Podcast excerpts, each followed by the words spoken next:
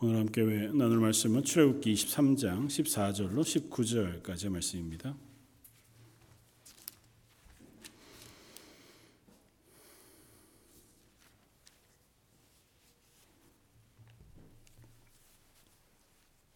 출애굽기 23장 14절로 19절까지. 자, 였으면 우리 한 목소리 같이 한번 봉독하겠습니다. 너는 매년 세 번 내게 절기를 지킬지니라. 너는 무교병의 절기를 지키라. 내가 내게 명령한 대로 아비벌의 정한 때에 이래 동안 무교병을 먹을지니 이는 그 달에 내가 애굽에서 나왔음이라. 빈손으로 내 앞에 나오지 말지니라. 맥주절을 지키라. 이는 내가 추수하여 밭에 뿌린 것의 첫 열매를 거둠이니라. 수장절을 지키라. 이는 내가 수고하여 이룬 것을 연말에 밭에서부터 거두어 저장함이니라. 내 모든 남자는 매년 세 번씩 주 여호와께 보일지니라. 너는 내 제물의 피를 유교병과 함께 드리지 말며 내 절기 제물의 기름을 아침까지 남겨두지 말지니라. 내 터지에서 처음 거둔 열매에 가장 좋은 것을 가져다가 너희 하나님 여호와 전에 드릴지니라. 너는 염소 새끼를 그 어미의 저주로 삼지 말지니라. 아멘. 오늘은 어, 하나님께서 모세를 통해서 이스라엘 백성에게 어, 율법으로 가르치시는 것 가운데 특별히 새 절기에 대한 어, 규정들을 명령하고 있습니다. 그래서 새 절기는 유월절 그리고 맥추절 그리고 수장절 뭐 다른 이름으로도 이제 저희가 확인하게 될 터인데요. 어, 오늘 본문에서는 대단히 짧게 그냥 이렇게 명령되었지만 뒤에 보면 어, 레위기도 동일하게 23장 전체를 통해서 이 절기들에 대한 얘기를 아주 상세하게 어, 이야기해 주고 있습니다. 그래서 하나님께서 그들에게 이 절기에 대해서 명령하시면서 너희는 매년 이 세 차례 절기를 꼭 지킬 것을 명하고 다른 것에 대한 뭐 강제 규정 뭐 그런 것에 대한 이야기도 하지만 특별히 이스라엘 모든 남자는 1년에 세 차례 이 절기를 성전으로 나와서 지키도록 명령하셨습니다. 그래서 어, 이게 이제 이스라엘이 가나안에 들어가서 살던 뭐 어느 정도의 기간 동안에는 그래도 예루살렘 성전을 향해서 가는 거리가 그렇게 멀지 않잖아요. 한 지역 뭐꽤 멀었다 하더라도 어쨌든 걸어서 일주일 정도면 되는 거리인데 예수님 당시에는 유대인들이 디아스포라라고 해서 많이 흩어져 살았단 말이죠. 그러면 그 중에 로마에 사는 사람들도 있었고 또 뭐 소아시아 지역, 유럽 지역에 사는 이들도 있었는데 그들은 1년에 세 차례 절기를 지키는 것이 너무 어렵잖아요. 그 왔다 갔다 뭐 배 타고 한 달 반 와서 절기 지키고 또 한 달 반 가면 그 다음 절기 또 한 달 반 와야 되고 그러면 1년에 6개월 이상을 이동하는 데만 보내야 하는 상황이 되니까 그래서 그들 어떻게 했냐면 6월절 절기 때 즈음 와서 오순절이 이제 50일이 6월절로부터 7일에 그러니까 일주일 기간이 7번 지난 게 49일째잖아요.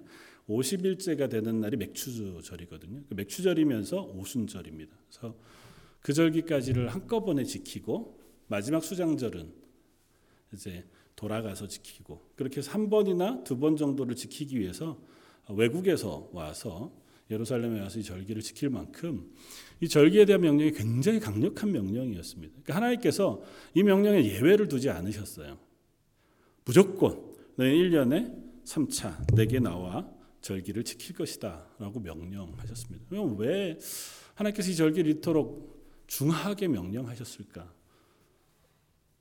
하나님께서 명령하신 것이 많죠. 그러나 대부분은 그리스도인으로 하나님의 백성으로 살아가는 삶에 대한 규례들이었습니다.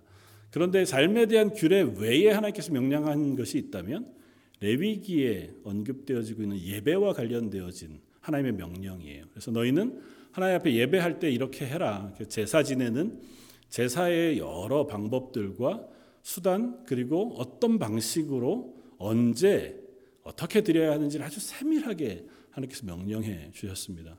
그리고 그 중간에 이 절기에 대한 명령을 하시면서 뭐라고 표현하냐면 성회라고 표현하세요.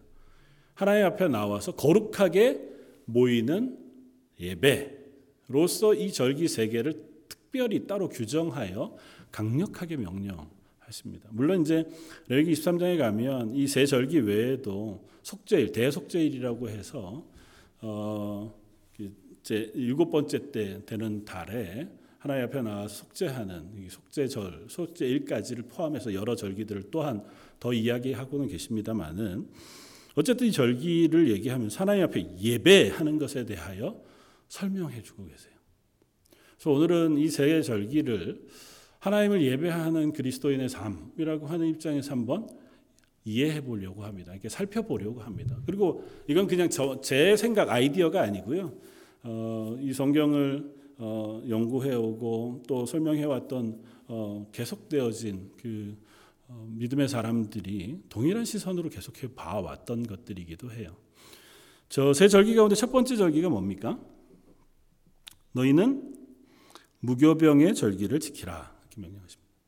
무교병의 절기는 절기로 따지면 무슨 절기일까요? 무교절이죠. 무교절은 그냥 무교절이라고 표현되어져 있지만 무교절은 딱 붙어서 함께 지키는 절기가 있습니다. 유월절. 왜냐하면 오늘 본문에 뭐라고 씁니까? 너는 무교병의 절기를 지키라. 내가 내게 명령한 대로 아빕월의 정한 때에 이래 동안 무교병을 먹을지니 이는 그 달에 내가 애굽 땅에서 나왔습니다.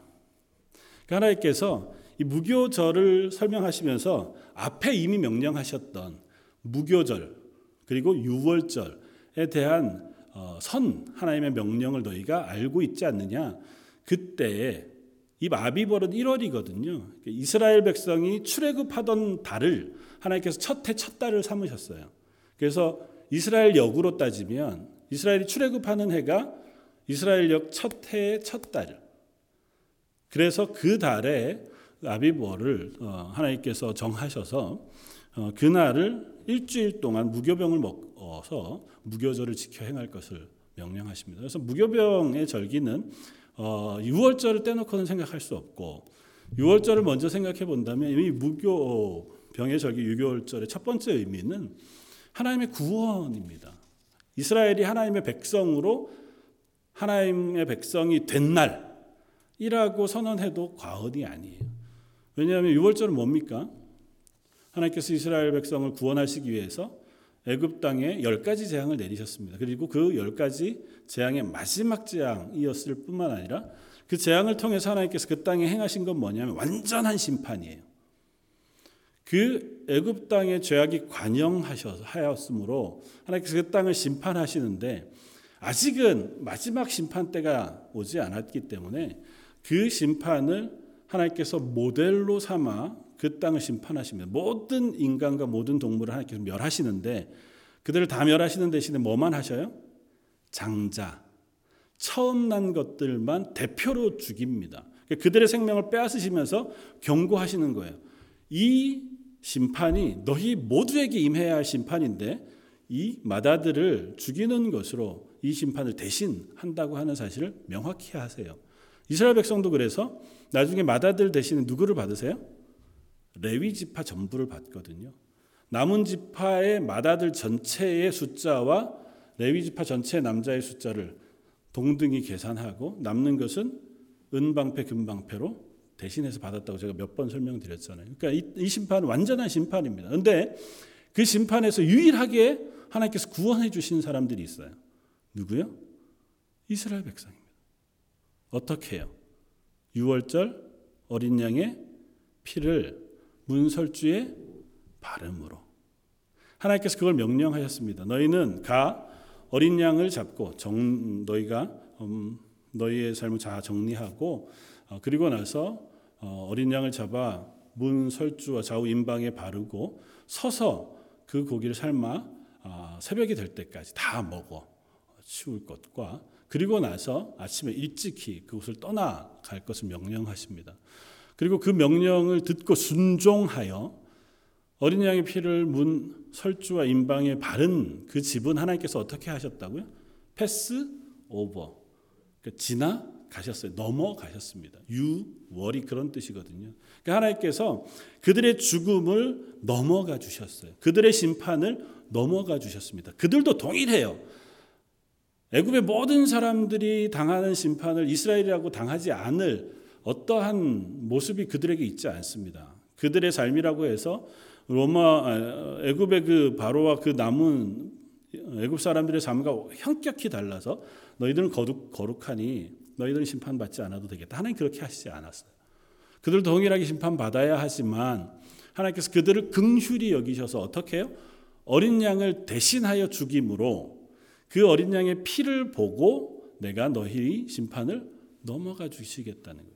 그래서 이스라엘 백성 그들 죽음에서 건짐을 받고 구원을 받은 날이 언제냐면 6월절입니다. 그래서 이스라엘 백성은 매년 이 6월절 절기를 지키면서 뭘 기억해요? 내가 죽음으로부터 하나님의 구원을 받았다고 하는 사실을 상기합니다. 6월절 절기를 맞으면 무교병의 절기는 일주일 전부터 시작이 돼요. 6월절 어린 양을 어, 준비하는 날이 준비일이라고 해서 목요일에 준비를 하지만 그 전 일주일부터 온 집안에 청소를 하면서 집안의 모든 누룩을 다 치웁니다. 혹여라도 무교병이 그 누룩이 들어가서 부풀게 되어지는 우를 범치 않기 위해서 일주일 전부터 준비하면서 그들은 생각하는 거죠. 아, 내가 이 절기를 지키는 것은 어떻게 해요? 하나님께서 우리를 애굽에서 구원해 내 주신 그것을 기억함이에요. 그걸 지금 우리들에게로 적용하면 어떻습니까? 이건 저희들에게도 아주 중요한 의미를 갖는 절기. 우리가 하나님 앞에 구원받은 때를 기억하는 거예요. 그 시기, 그 나를 기억한다는 의미가 아니고 하나님이 나를 구원하신 것을 기억하는 겁니다. 그리고 그것은 어떤 의미에서 내가 언제 구원받았느냐가 아니라 나를 구원하시기 위하여 예수님께서 지신 십자가를 기억하는 것이 이 6월절 절기의 의미예요. 6월절에 어린 양을 잡아 하나님 앞에 제물로 드리지만 그 절기가 무엇을 예표하냐 하면 예수님의 십자가를 예표한단 말이죠. 그래서 그들은 아직은 완전히 모르지만 그들이 이 6월절 절기를 지키면서 하나님이 내 생명을 이 어린 양의 피를 대신하여 받으시고 나를 구원하여 하나님의 자녀 삼아 주셨다고 하는 고백을 하는 절기예요. 그래서 그 구원 앞에 서기 위해서 내 삶의 모든 죄들을 제거합니다. 그리고 나서 무교 절기를 지키는 거죠. 우리들도 마찬가지. 우리가 매 예배 때마다 하나님 앞에 설 때에 사실은 뭐 저희가 십자가를 앞에 두고 있지만 꼭 눈에 보이는 십자가가 아니라 할지라도 하나님 앞에 기도하며 예배할 때마다 우리 뭘 묵상하며 섭니까? 날 대신하여 죽으신 예수 그리스도의 십자가 때문에 내가 구원받은 그리스도인이 되었습니다. 하나님의 존전 앞에 담대히 나와서 하나님의 이름으로 기도하고 하나님께 찬양을 올려드리고 하나님의 말씀을 들을 수 있는 것은 예수님의 십자가로 날 구원해 주셨기 때문입니다. 라고 하는 고백을 우리가 하지 않을 수 없어요. 그런데 자꾸 자꾸 시간이 지나가면 이게 희미해집니다. 그 고백의 그 놀라운 은혜, 감격이 점점 점점 희미해져요. 하나님께서 그래서 이스라엘 백성에게 매년 딱 시기를 정하여 너희가 이 6월절 절기를 지킴으로 하나님이 너희를 구원하셨던 그 구원의 놀라운 고백을 놓치지 말라는 것입니다. 이 6월절 절기의 의미예요. 그 하나님의 구원의 시작. 그리고 나면 8일, 아, 7일 동안 무교병을 먹습니다. 그건 또 다른 이름으로 불러서 무교절로 불러요. 무교절은 어떤 의미에서 그들이 하나님 앞에 구원받은 이후에 그들의 삶이 하나님 앞에 깨끗하게 거룩하게 변해 가야 하는 것에 대한 고백의 의미를 담고 있다. 그 이해할 수 있습니다. 물론 무교병은 급하게 애굽에서 출발하는 이스라엘 백성에게 누룩을 넣지 않은 떡을 만들어 가게 함으로 그 떡이 빨리 상하거나 부풀어 어, 상하지 않고 그들이 그래도 얼마간의 기간 동안 음식을 먹을 수 있도록 하나님께서 배려해 주신 명령이기도 해요. 그렇긴 하지만 그 이후에 이 무교절 절기를 지키면서 7일 동안 이 무교 병을 먹는 의미는 그들 가운데에서 누룩을 제하는 의미에 대한 상징성을 대단히 분명하게 가지고 있습니다. 사도 바울이 고린도 전서 5장, 5장 6절 이하에 보면 이것과 관련해서 어, 이 누룩이 우리의 죄성이라고 하는 사실을 명백히 이야기해요. 너희가 자랑하는 것이 옳지 아니하도다. 적은 누룩이 온 덩어리에 퍼지는 것을 알지 못하느냐? 너희는 누룩 없는 자인데 새 덩어리가 되기 위하여 묵은 누룩을 내어버리라. 우리의 유월절 양 곧 그리스도께서 희생되셨느니라. 그러므로 우리가 명절을 지키되 이 명절이 뭐냐면 무교절이죠. 명절을 지키되 묵은 누룩으로도 말고 악하고 악의에 찬 누룩으로도 말고 누룩이 없이 오직 순전함과 진실함의 떡으로 하자. 그렇게 어, 권면합니다. 그러니까 이 무교절의 절기를 지키면서 우리가 우리 속의 죄성을 하나님 앞에서 제거하는 고백을 하는 거죠. 완전히 제거되지는 않습니다. 그러나 이 과정을 지키면서 하나님께서 날 구원하셔서 하나님의 백성으로 만들어 가실 것에 대한 기대와 소망을 담는 거예요. 7일이라고 하는 날짜를 지키는 이유는 완전한 시간을 보내는 거예요. 7일 동안. 하나님 앞에서 죄 없이 누르고 없이 하나님 앞에서 거룩하여 거룩한 백성으로 세워져 갈 것을 기대하면서 어, 지키는 것이고 또 다른 한편으로는 내 속에 있는 죄들을 회개하는 거죠. 누룩을 치우면서 누룩 없는 그래서 온 집안을 청소하면서 대청소하면서 내 마음 속에 있는 죄도 치워내고 하나님 앞에 회개하고 하나님 제가 하나님의 백성으로 살았지만 그동안 또 실패하고 잘못한 것들을 용서해 주십시오. 이번 6월절 무교절을 지나면서 하나님 제가 새롭게 깨끗하게 변화되기를 소원합니다. 그 하는 고백을 함께 하는 거죠. 두 번째 절기는 오늘 본문에 보면 맥추절을 지키라 이렇게 했습니다. 이는 내가 수고하여 밭에 뿌린 것의 첫 열매를 거둠이라. 맥추절은 사실 저희가 캐나다에서는 맥추절을 지키지는 않죠. 한국 교회에서는 맥추절을 지켜 어, 맥추 감사절이라고 해서 이제 지키긴 하는데 맥추절은 언제냐면 무교절과 연결되어 있는 절기입니다. 레위기 23장에 보면 이 맥추절에 대한 설명을 하면서 무교절 첫날에 어, 그들이 무교병을 먹으면서 동일하게 곡식의 첫 단을 첫 수확을 하면 덜 이제 익기 시작한 어, 곡식의 벼 이렇게 보리 추수를 시작합니다. 그리고 그 추수가 완전히 끝나는 날이 50일이 지난 이후 이 맥추절 날이에요. 그래서 맥추절 날은 보리 추수가 완전히 끝난 날을 의미합니다. 그래서 첫 수확 한 해가 아비벌에 시작했잖아요. 그때부터 시작하여 그 해 얻은 첫 수확이에요.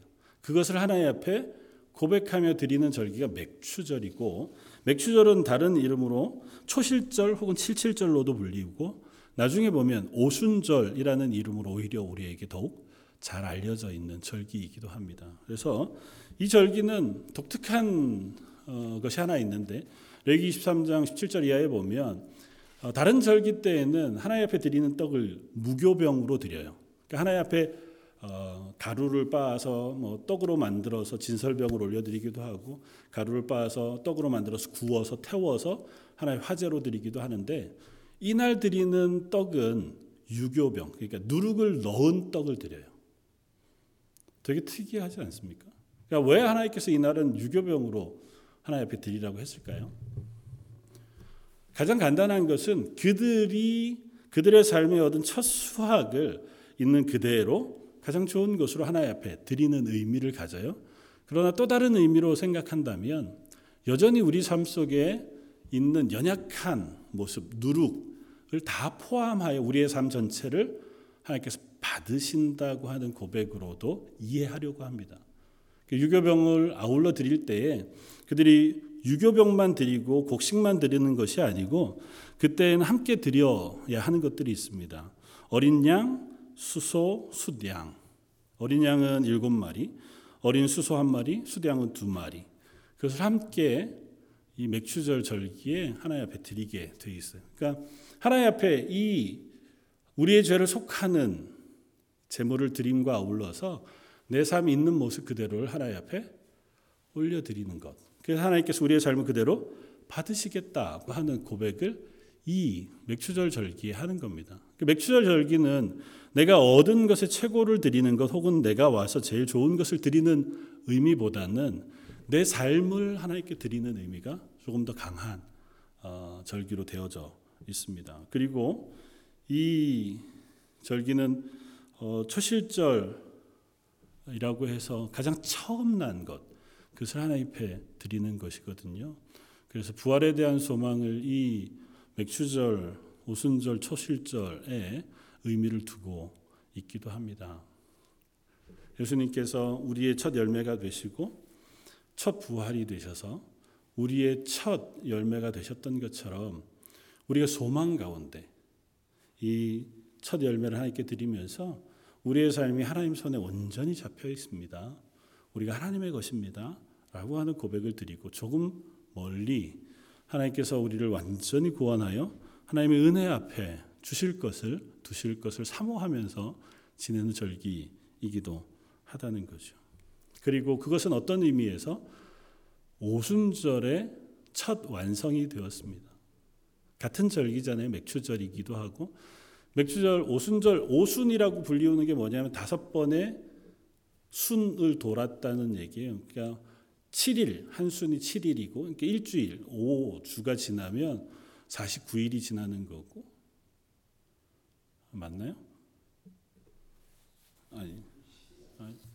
아, 오수 오수는 열흘이군요. 열흘. 제가 잘못. 50일이 지났다는 얘기고 그 일곱 번의 네, 77절이니까 일곱 번의 절기가 지나고 그 다음 날 오순절. 오순절에 무슨 일이 있었습니까? 성령의 임재.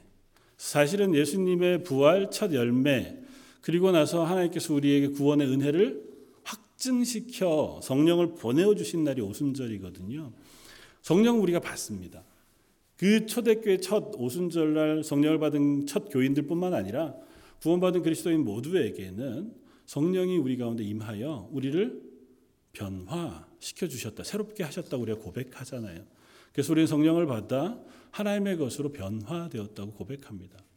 그 고백이 우리에게 있어요. 그러나 아직은 이미 성령이 우리 가운데 임하여 우리가 하나님의 자녀가 되었으나 아직은 어떻게 해요? 완전한 하나님의 구원에 이르지는 못한 거죠.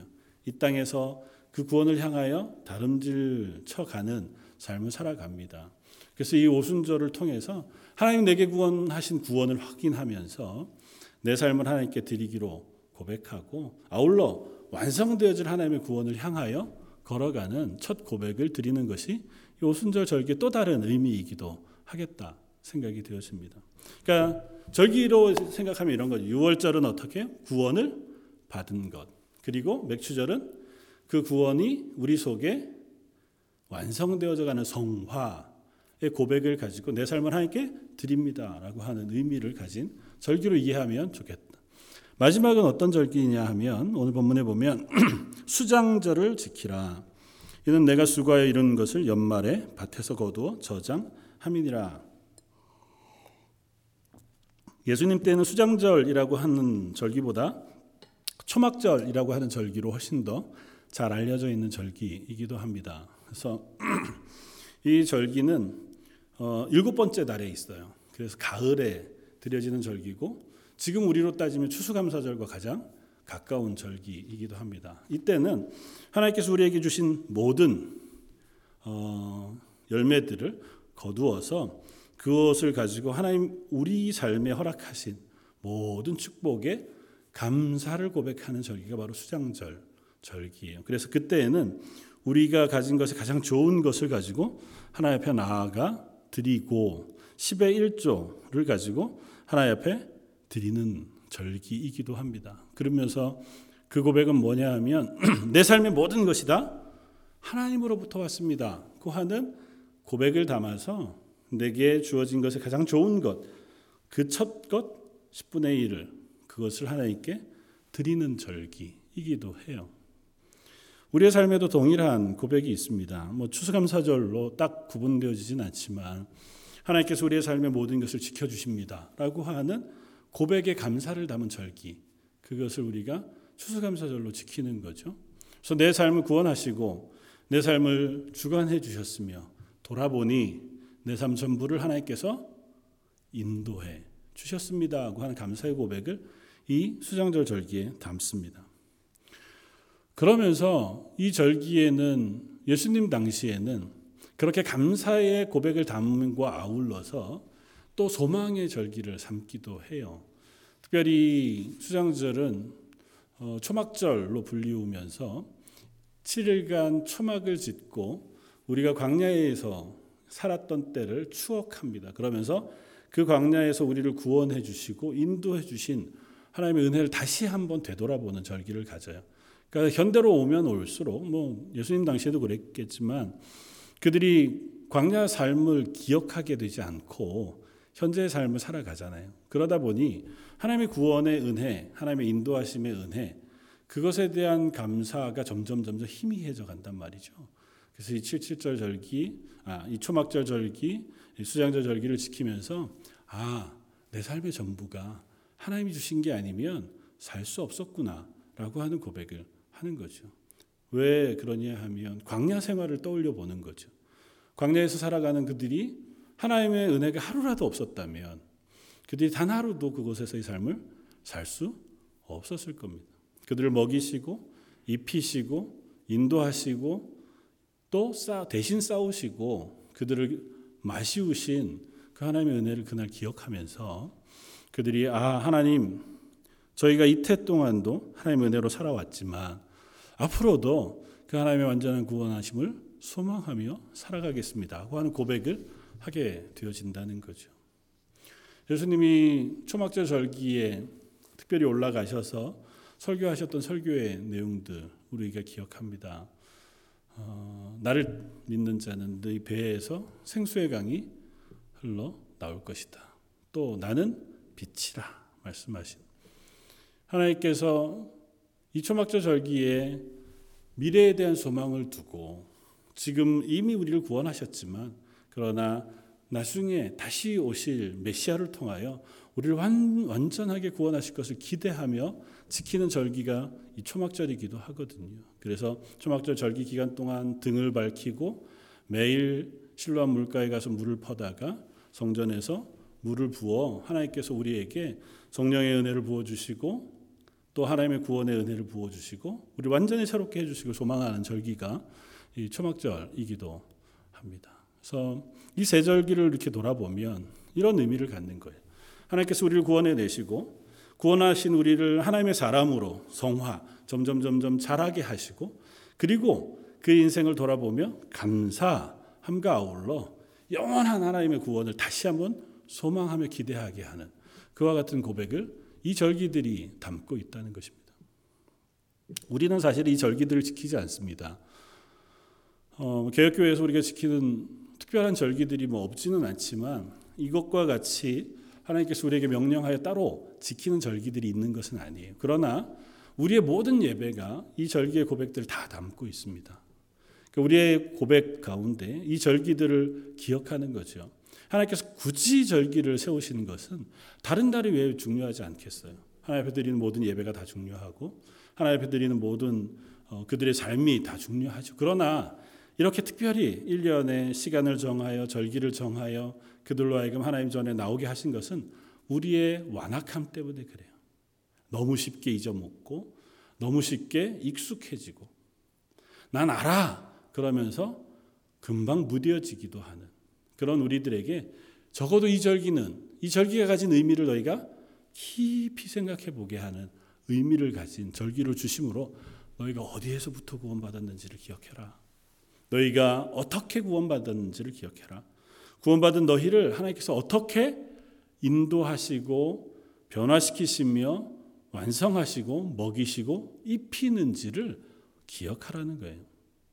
저 여러분들도 마찬가지로 예배의 자리에 설 때마다 우리가 그 사실을 확인합니다. 아, 내가 죄인 되었을 때 아까 권사님 기도하셨지만 하나님께서 나를 구원하신 하나님의 자녀 삼아 주셨습니다. 그 하는 우리가 고백을 하잖아요.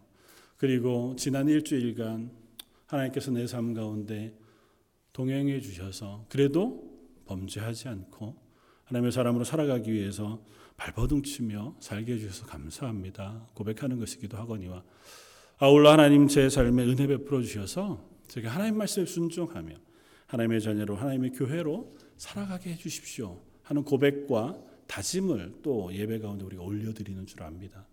이 세 절기가 가진 의미만큼 우리가 하나님 앞에 드리는 예배도 동일한 의미를 가지고 하나님께 기도하고 찬양하고 신앙의 고백을 올려드리고 또 하나님 앞에 간절히 구하면서 하나님의 말씀 이 내 삶을 주관하게 해주십시오 고백하는 하나님의 사람들 되어지는 줄 압니다.